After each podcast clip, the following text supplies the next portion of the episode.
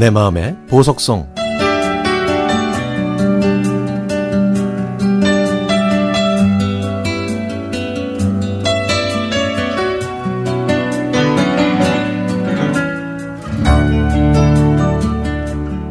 그날은 저희 가족이 단풍 여행 겸 지난 여름에 못 간 캠핑을 가는 날이었지만 금요일 저녁이라 그랬는지 일은 늘어지고 차는 밀렸습니다.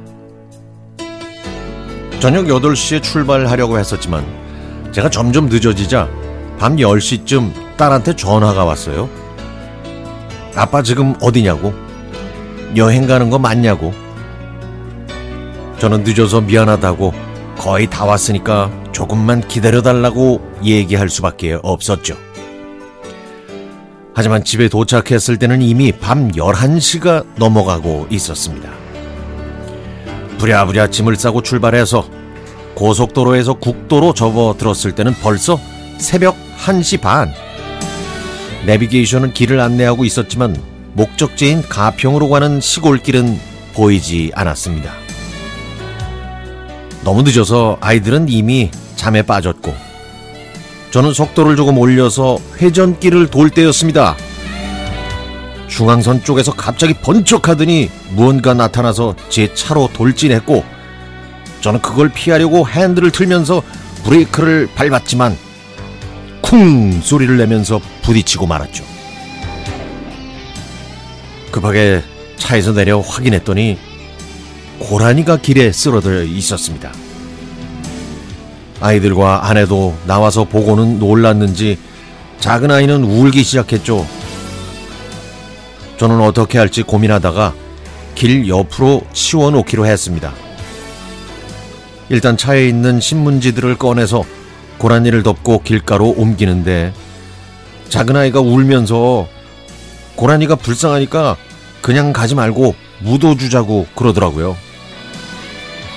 그래서 저는 라이트를 산 쪽 방향으로 비추고 쓰러져 있는 고라니를 끌고 산 쪽으로 갔습니다. 삽이 없어서 나무를 주워서 흙을 파는데 근처를 지나가던 경찰차가 저희 차를 보고는 사이렌을 울리면서 거기 움직이지 말고 그대로 있어요. 어, 그대로 있어. 이렇게 외치더라고요. 경찰차 위에 설치된 랜턴이 저희 가족을 비추자 저는 긴장하면서 성큼성큼 다가오는 경찰을 바라보았습니다.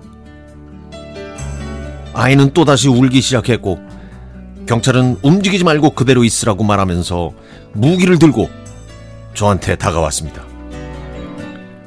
아이들과 아내는 무슨 죄를 지은 사람처럼 두 손을 번쩍 들었고 저는 땅을 파던 몽둥이를 들고 손을 들려고 하자 경찰은 더 큰 목소리로 꼼짝 말라고 이렇게 외쳤죠. 저, 저, 저, 저, 저, 그, 그게 아니고요. 저, 움직이지 마! 경찰이 손전등을 비추면서 신문지에 반쯤 가려진 고라니를 보고는 말을 조금 누그러뜨리면서 무슨 상황이냐고 물어보더라고요. 그래서 제가 자초지종을 설명했죠.